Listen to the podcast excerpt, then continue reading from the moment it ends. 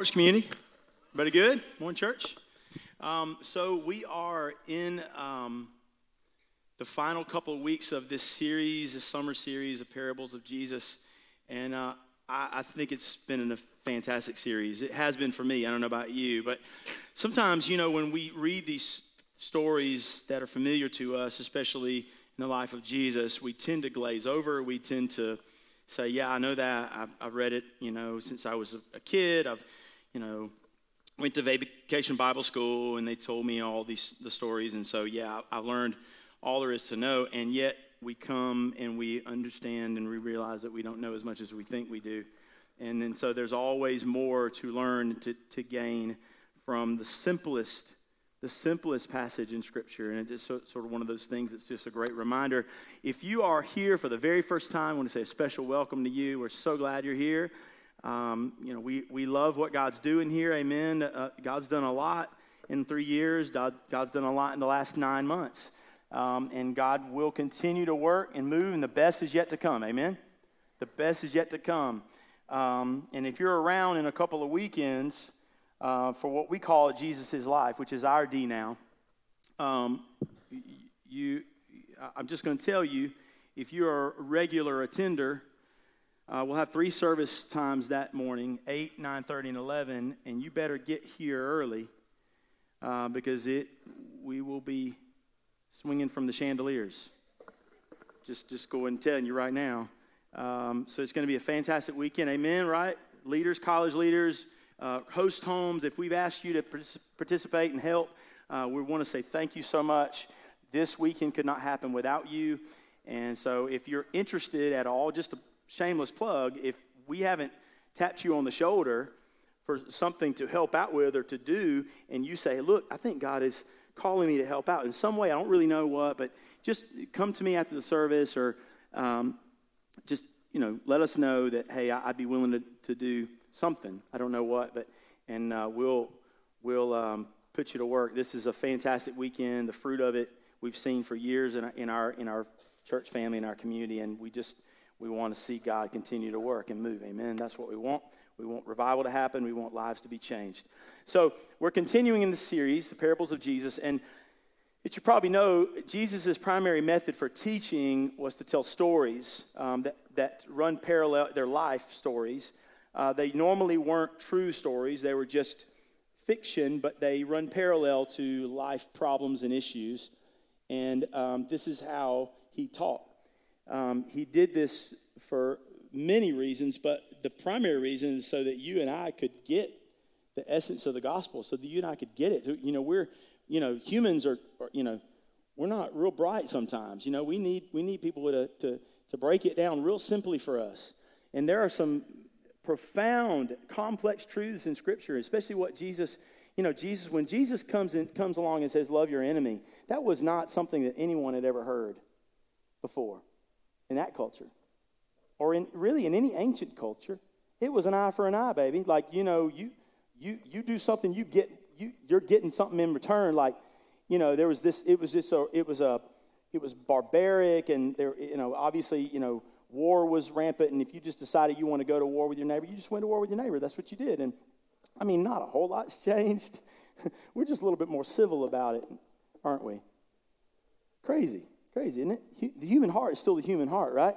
The Bible says the human heart is what? Desperately what? Wicked. Hope that messes with your theology a little bit. It's good. The human heart is desperately wicked. Who can know the depths of how bad it is, right?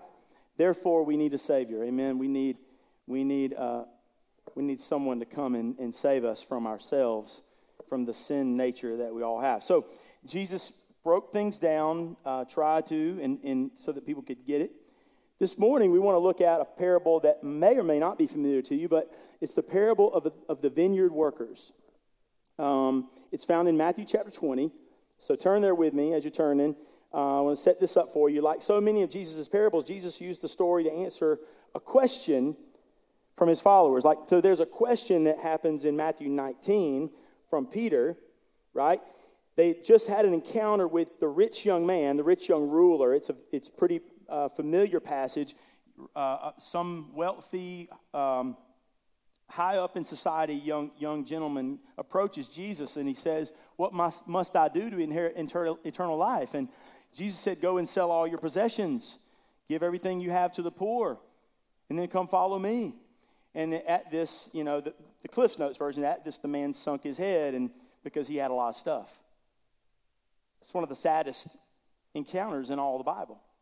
He was at the edge of salvation. He was at the edge of redemption. And because of his stuff, because he had too much stuff, he had too many things uh, uh, uh, clinging to his heart, he just could not give that up. He could not do what Jesus was asking him to do.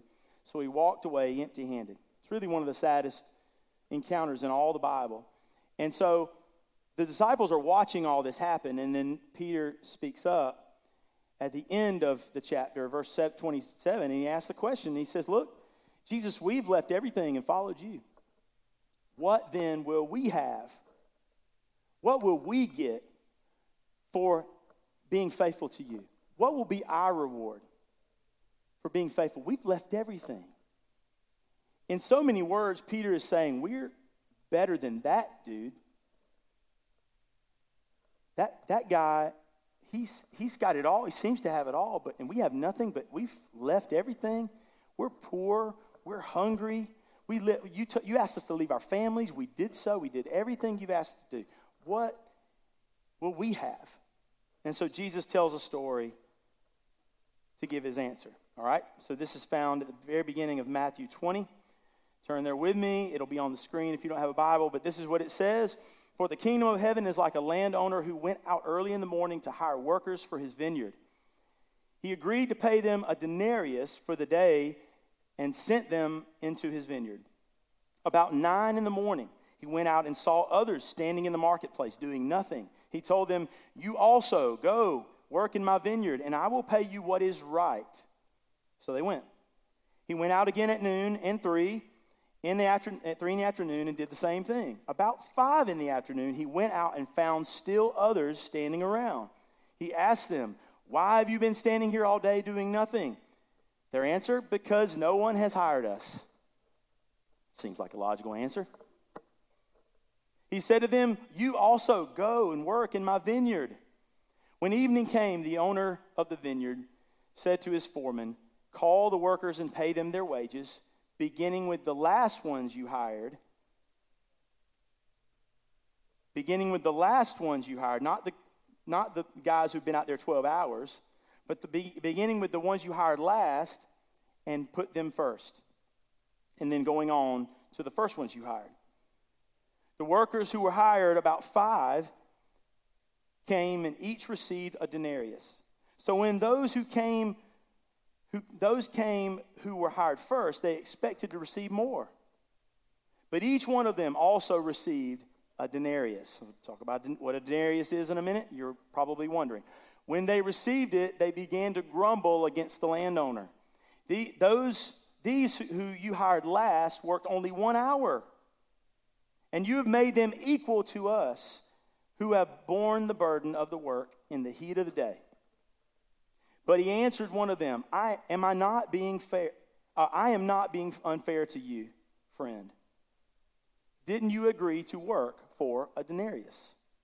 Take your pay and go. I want to give the one who was hired last the same as I gave, you. He says, I want to do this. It's my prerogative, right? I will give him what I want to give him. That's basically what he's saying.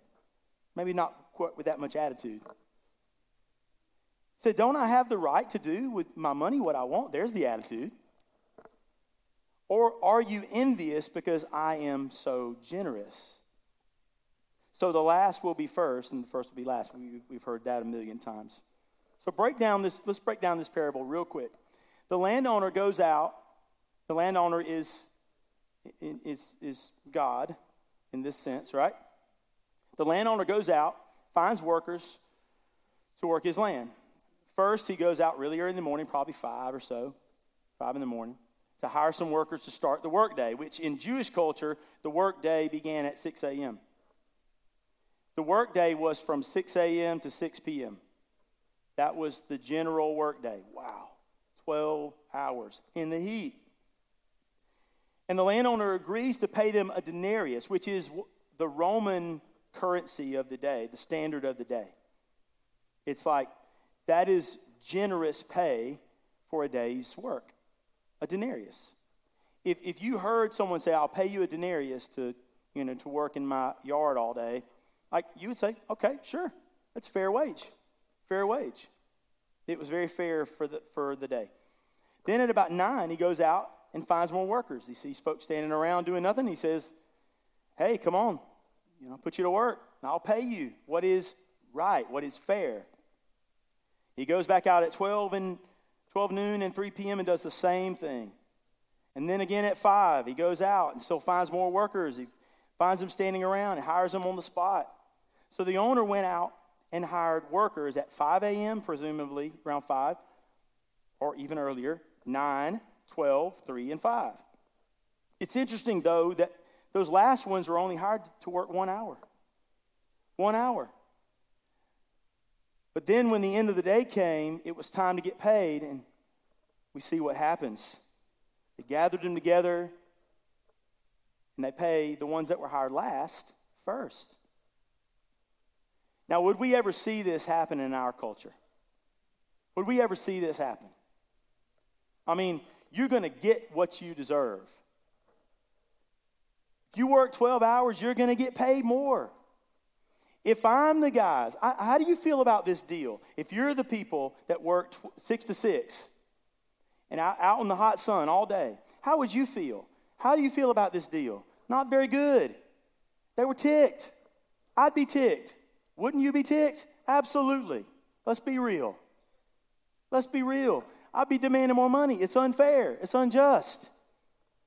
I'll take you to court. Something, I mean, you know, like, don't we get that way? Like, we're so up in arms. Humans care so much about justice, we care so much about fairness. And yet, God's idea of fairness is not our idea. Our idea. Are you with me? God's idea of justice is not our idea. Our idea of fairness and justice are mixed with flesh and sin and selfishness and conceit and entitlement and comparison and all the things, right? This is what we're going to get to today in this passage. So they all got hired different times. A landowner pays them the same. How fair is that? But then the landowner's response is, Am I not being un- am I being unfair? Right? Didn't you agree to work for this? amount of money? Of course they did. They just didn't know that the landowner would go and do the same for everyone. They had worked more, they should get more. Right? That's just, in our minds, it's common sense. You would never see that ever in our culture in today's day and age. You'd have lawsuits all over the place. People would be disgruntled. They'd never, we'd never get anything done. You, it just wouldn't happen. See, this parable, Jesus is dealing with the issue of justice. In our minds, we assume the story is dealing with fairness, which is a distorted, minimized version of the larger biblical principle here. This parable is about God's justice and his mercy intertwined, right? God's a just God and yet he's a merciful God, a generous God at the same time. Those two in our mind seem to contradict one another. But in God's economy, they are one. They're the same thing, and they're, they're mixed. The essence of God's nature is his righteousness, right? His throne is his foundation. The foundation of his throne is righteousness. God's righteousness. God is just and holy and right and sinless and good and merciful and, and, and mighty in all he does, right? That's the foundation of God's throne. His grace, His mercy, His justice, they're all intertwined here. Now, it's true that God is just and God will have justice because he's holy. He's a holy, righteous God. And who in the early books of the Old Testament initiated a covenant relationship with an unholy, unrighteous, sinful humanity, right? God is a righteous, holy God that initiated a relationship with unholy, unrighteous, sinful people. Me and you. He is a righteous judge, meaning God can judge whoever he chooses, however he chooses. And sometimes what God chooses to do in our lives, we perceive as unfair, meaning it appears not to benefit us. See, God isn't fair. God isn't fair. He's not fair. God isn't fair. And I want you to think about that for a second. Let's talk about the concept of fairness for a second. In our world, in our minds, fairness means getting what we think we deserve based on what? Merit, based on what we have done. But really, fairness is defined, uh, defined in human terms means whatever benefits me. That's fairness to us. Fairness, and we have called it justice. We need justice. I want justice, right? And yes, the world needs justice, but the world needs God's justice. Amen? The world doesn't need our human, distorted version of what justice is, what we think justice is. Because we're going to get it wrong 99.9% of the time. What we mean is fairness. You get what you earn, and that's not God's way of doing things. Amen? Whatever benefits us. In most people's minds, it's only fair if it benefits us. The moment we are put at a disadvantage, we're yelling, that's unfair, aren't we? It's unfair. Many of you in here have been through things that made you cry out to God, question God, question your faith, even angry at God. I, am looking into the eyes of some of my, my dear friends I've known for years, and you have been through unreal circumstance. You have been through unreal heartache. You have been through things that almost no one else in the room knows. You've been through, th- through things that pushed you to the breaking point. You've been through things that made you question if God cares at all. Those feelings are certainly common and they're normal. Maybe you felt like God was absent or distant in your life. You're left with this feeling that God has been incredibly unfair to me. Those feelings are, are, are, are common. Some of you here, I know personally, have gone through hard circumstances and, and somehow you come out the other side. And you're sitting here among the body of believers, right? Which is a, a small miracle in itself. There have been things in my life, especially as a, as a Christian, and then even further as a, as, a, as a minister of the gospel, that I looked at and I said, How is this fair? How is this fair? God, I've given you everything. I laid aside a, a, a, a career that would have made me three times the money that I'm making now. I laid aside everything. I consecrated my life to preaching the gospel, God. How is this fair? How is this fair? I'm asking the same question that Peter asked, in the same tone and with the same attitude. Have you ever felt this way? You ever felt this way? If you have, you're not alone. That's got to be how these workers in the parable felt. The workers that worked all day in the heat felt cheated. I would feel cheated too. There are two problems here that, that deal with our, in, in this parable that deal with our flesh and our humanness, okay? We can all fall into one of these two categories or both. The first problem we deal with when it comes to, um, when it comes to this, this issue of fairness is entitlement. Is entitlement. We live in the entitlement age, don't we? We give out a trophy for everybody. Participation trophies all around. Um, well, football has started back up in, in the South and all over the country, and we're getting ready. We're getting real close to seeing some live football. Amen? Amen. Yeah, get amen for that. Some of you know, some of you may not know, that I coach middle school football. And we just started practicing about two, three weeks ago. And we're in the process of currently just seeing what we're working with. Like what, what the new what the new talent pool looks like. And on the first day, the talent pool is size. It's like what they these these sixth graders, and some of them are as tall as me. And we all, all the coaches are like, my eyes are bugging out their head, and we're like, we've never had this much size. You uh, know. So, you know, if, if, if you, if sixth grader, a parent of sixth grader, a grandparent of sixth grader that's playing Valdosta Middle School, be, beware. I'm just kidding. Beware. We coming. And so we're kind of, we're kind of like, you know, seeing where everybody fits and what position they, because a kid will come up and say, we'll say, hey, you know, have you played football before? Yeah, okay, what, what, position you play and all that stuff. And then we divide them out based on what they tell us. And we find out real quick that some of them are lying. Or mama told them that they were a running back or a quarterback, and they're very obviously an offensive lineman. And we're like, uh, kid, you go over there with those bigger kids over there, right, for a second. And so we're like, you know, we're evaluating and we're seeing, obviously, we're evaluating on size, we're uh, athletic skill, athletic level, level of, you know, hustle, right? If they hustle or not. And most importantly, we're evaluating attitude. Attitude. It's the one thing we will not coach attitude. Every year we get a few of these kids that, man, they played Pop Warner and Little League ball. And they come out there, and their mom and their daddy have told them how great they are their whole life. I mean, they're just kids. I get it. And that's on mom and dad right there. That's, that's, their, that's a them problem.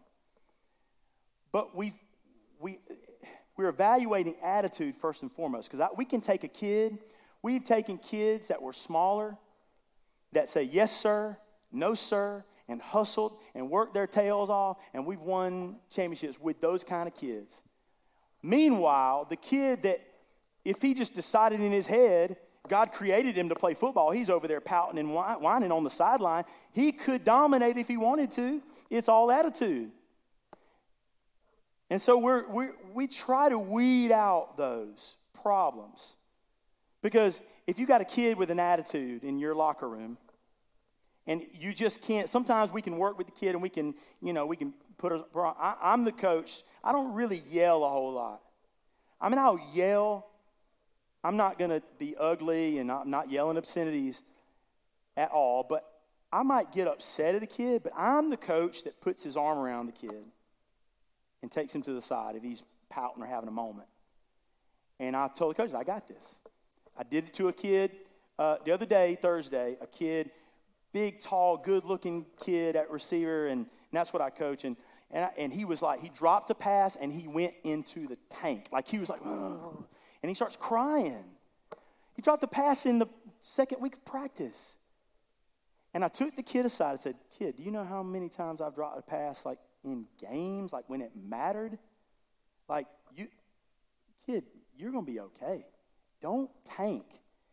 You got to be more mentally tough than this. The problem was the kid has been better than every other kid he's played against his whole life, and he's heard how good he is. And he's a good kid, but he has heard, he's, he's believed the hype that he it was entitled something. And he literally thought he was going to walk out of that field and he was going to be a starter day one. As of right now, he's not a starter. It doesn't mean he can't get there, but, it, but he, he's mentally, he's just not there yet. You follow me? This entitled thing, this is where we're at. And it, it goes way beyond our, see, our kids are kind of like the picture of that, but it goes way beyond that. We get that way in life. We feel like because we're Christians, especially, we're owed happiness. We're owed something in this life. Let fewer hard times, fewer struggles than non believers. Look, God, I've given my life to you. Why isn't life easier for me? It's unfair. Entitlement's a problem. The second problem is when we, we start comparing our lives to the people around us, it's comparison. Comparison is the great killer of joy. Amen? You start looking around, start seeing what everybody has and what you don't have, especially on social media. Man, put that phone down when you start feeling that way because your enemy's using that. Comparison is the great killer of joy. Here's an earth shattering truth for you God doesn't owe you anything. God doesn't owe you one thing. Now, if you're offended by that, or if that hurts a little bit, good. It ought to hurt. It hurt me. It ought to hurt. God doesn't owe you anything. He is the God of the universe. He is, He was and is and will ever be. Before you got here and after you're gone. From the foundation of the world, God has been there. And God doesn't need us, but God wants us. God doesn't owe you anything, but listen to this He gave you everything. He doesn't owe you anything, but He gave you everything. God can and will do whatever He pleases. Amen? And we must get this truth down, let it sink into the depths of our soul. This is the posture of someone who knows they are completely and totally unworthy and undeserving of the mercy of God, and yet God has given it anyway. In Psalm 51, David shows us the heart of someone who understands the true relationship between us and Almighty God and what we truly deserve and what we get instead. Fourth verse of Psalm 51. I love this. Against you, you only have I sinned and done what is evil in your sight. So you are right in your verdict and justified when you judge. You are right in whatever you choose to do, God. You are right in your verdict. Whatever the verdict is, guilty or innocent, you are right in doing so. Does that challenge us this morning a little bit? Because, yes, God is good. And yes, God loves us. And yes, Jesus came and died for us. But God doesn't owe us anything. God doesn't owe us a thing. He did not owe us the cross. We didn't deserve that. We did not and have not and will not earn that. And yet God gave it anyway. I know I'm preaching to the choir, but maybe there's one or two people that got that wrong uh, in their heads who just feel like, man, I ought to, I ought to, life ought to be better for me because I'm a Christian. Not so necessarily. The one thing you have is a hope, is a hope that goes beyond this life. The one thing you have is a hope that God goes beyond the troubles of this life.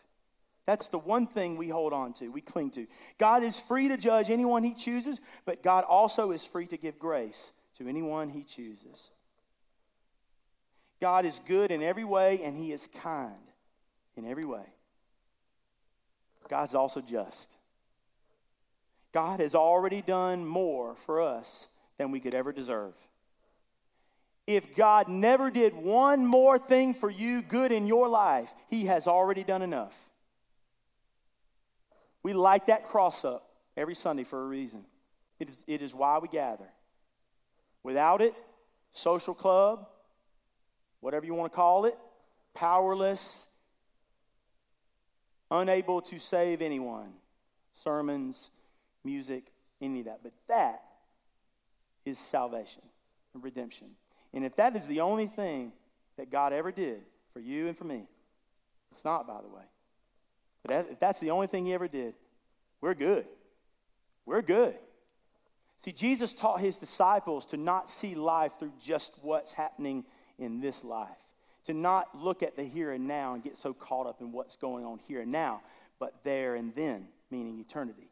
That's what matters most. You're going to get through whatever you're going through right now. You're going to get through it because there's a God who loves you and is for you and is with you. But don't think for one second God owes us anything and that it's unfair when God is working things out for your good, just like He wants. And you might say, Justin, it's easy for you to say not, you don't know what I'm going through. True, but I've been through my stuff. I've been through enough to question God's goodness in my life. I've been through enough to say, This is unfair, God. I've been through enough. One of my favorite passages in all the Bible, as we get ready to wrap this up and go back into worship It's found in Romans chapter 5. Romans 5. I could read the whole chapter because it's so good. I'm not going to. Romans chapter 5, verse 1, starting in verse 1. Therefore, since we have been justified, justified in justice, that, that, that same, same principle, come from each other justified through faith, We've been made right with God by faith. That's what justification means. We have peace with God through our Lord Jesus Christ, through whom we have gained access by faith into his grace in which we now stand. And we boast in the hope of the glory of God. Not only so, but we also glory in our sufferings because we know that suffering produces perseverance, perseverance, character, and character, hope. And hope does not put us to shame because God's love has been poured out into our hearts through the Holy Spirit who has been given to us. This is the gospel. Verse 6 You see, at the right time, when we were still powerless, Christ died for the ungodly, me and you. In case you were wondering. Very rarely will anyone die for a righteous person, though for a good, for, for though very rarely will anyone die for a righteous person, though for a good person someone might possibly die. But God, here's, here's the verse, memory verse right here, Romans 5 8. But God demonstrates his own love for us while we were still sinners. Christ died for us. Since we have been justified by his blood, how much more shall we be saved from God's wrath through him? For if, while we were God's enemies, we were reconciled to him through the death of his son, how much more have we have having been reconciled shall we be saved through his life? Not only so, but we also boast in God through our Lord Jesus Christ, through whom we have now received reconciliation. This is God's justice and his mercy on display. Um, it puts life in perspective, doesn't it? A little bit. This passage. It's the gospel. God's justice and mercy uh, uh, wired together to, put, to pull us out of sin, to pull us out of the pit of sin and death, and set us right before a righteous, holy judge. God. Powerful stuff. And God's justice brought about our justification through Jesus Christ. We, we were redeemed, we were, we're, we're saved once and for all through the finished work of Jesus on the cross. Once and for all. God doesn't owe us anything, but He gave us everything. God isn't fair. God is just. That's a very good thing. God isn't fair, and that's a good thing. Amen? God isn't fair, but that's a good thing. And in his justice and his mercy for the lost sinner, he sent Jesus to take on sin and death that was meant for us and appease the wrath of God. Yeah, there, there, there was wrath. And God is justified in his wrath. God can do whatever He wants. God doesn't owe us anything, and therefore established our righteousness through what Jesus did. Jesus paid for our righteousness, our right standing with God. So now we who trust in Christ are made right with God. Thank God for His perfect justice and mercy. Thank God that God doesn't give us what we have uh, earned. Right? Thank God, God doesn't put us on a merit system. We're all, we're all done. We're all done. Said this the other day, you know, uh, you know, Billy Graham uh, has led more people, has been responsible for more people coming to Christ personally than any human in history. He's preached to more people than any human that ever lived.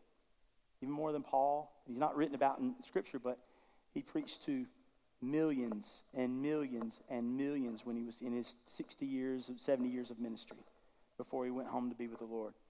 And yet, Billy Graham, standing before the pearly gates and asking to come in, you know, the old joke is, is I better have a good answer when, when I meet St. Peter at the gate or he's not going to let me in. Man, that is terrible theology. I know it's funny, it's a joke, but it is not true.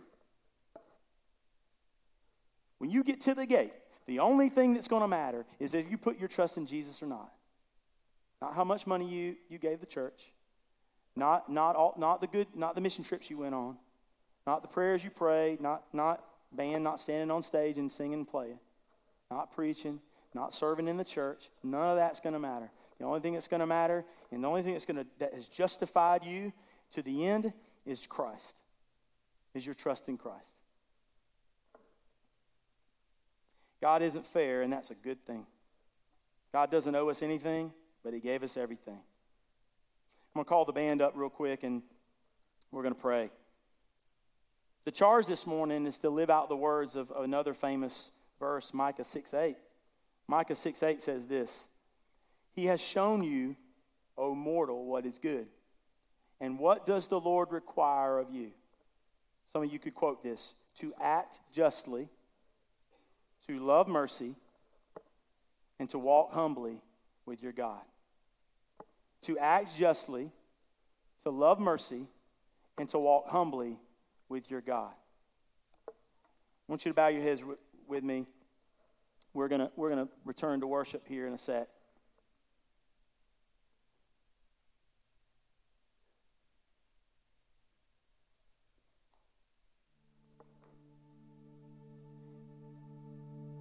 As the band's coming up, I, don't, I, want, to, I want to read you a, an extended section of Psalm 51.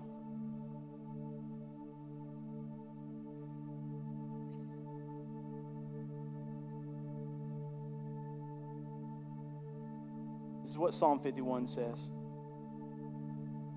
This is, this is the posture this morning for us. Close your eyes and I want you to listen to this. Have mercy on me, God, according to your unfailing love. According to your great compassion, blot out my transgressions. Against you, you only have I sinned and done what is evil in your sight so you are right in your verdict and justified when you judge. Surely I was sinful at birth, sinful from the time my mother conceived me. Yet you desired faithfulness even in the womb. You taught me wisdom in that secret place. Cleanse me with hyssop, and I'll be clean. Wash me, and I'll be whiter than snow. Create in me a pure heart, O God, and renew a steadfast spirit within me. Restore to me the joy of your salvation and grant me a willing spirit to sustain me. Father, thank you for your justice. God, it is something that's hard to comprehend. It's really difficult to grasp. part of us thinks we deserve something, and the other part of us knows we, we could never deserve or earn what you have done. Father, there's so much clutter in our human hearts. There's so many things that are, that are vying for our attention, distorting the truth of your justice. God, you are right in what you do. You do not owe us anything. If we were to live our lives with that kind of mindset, that God, you owe me nothing, and yet you gave me everything. We would stop comparing ourselves to other people. We'd stop being, feeling like we were entitled a good life, the right kind of job, or the right financial situation, or the right health prognosis. And put our eyes on you, Jesus, and understand you author and perfecter of our faith. And you are the sustainer of our lives. And you are the one that loves us the most, even when we've done nothing to earn anything you have done. So it's about your grace, but it's also about your mercy. Understanding that now we been made right with you. Father, I pray that as we end our time together, that we would run back to the cross, run back to the place we first met you, and establish a new, a, a new mindset how to live this life. God, if things go well with us, Jesus, it's you. If things don't go well, Jesus, it's you. We want to be completely satisfied with you, Lord Jesus. Thank you for the cross. It's in your name we pray.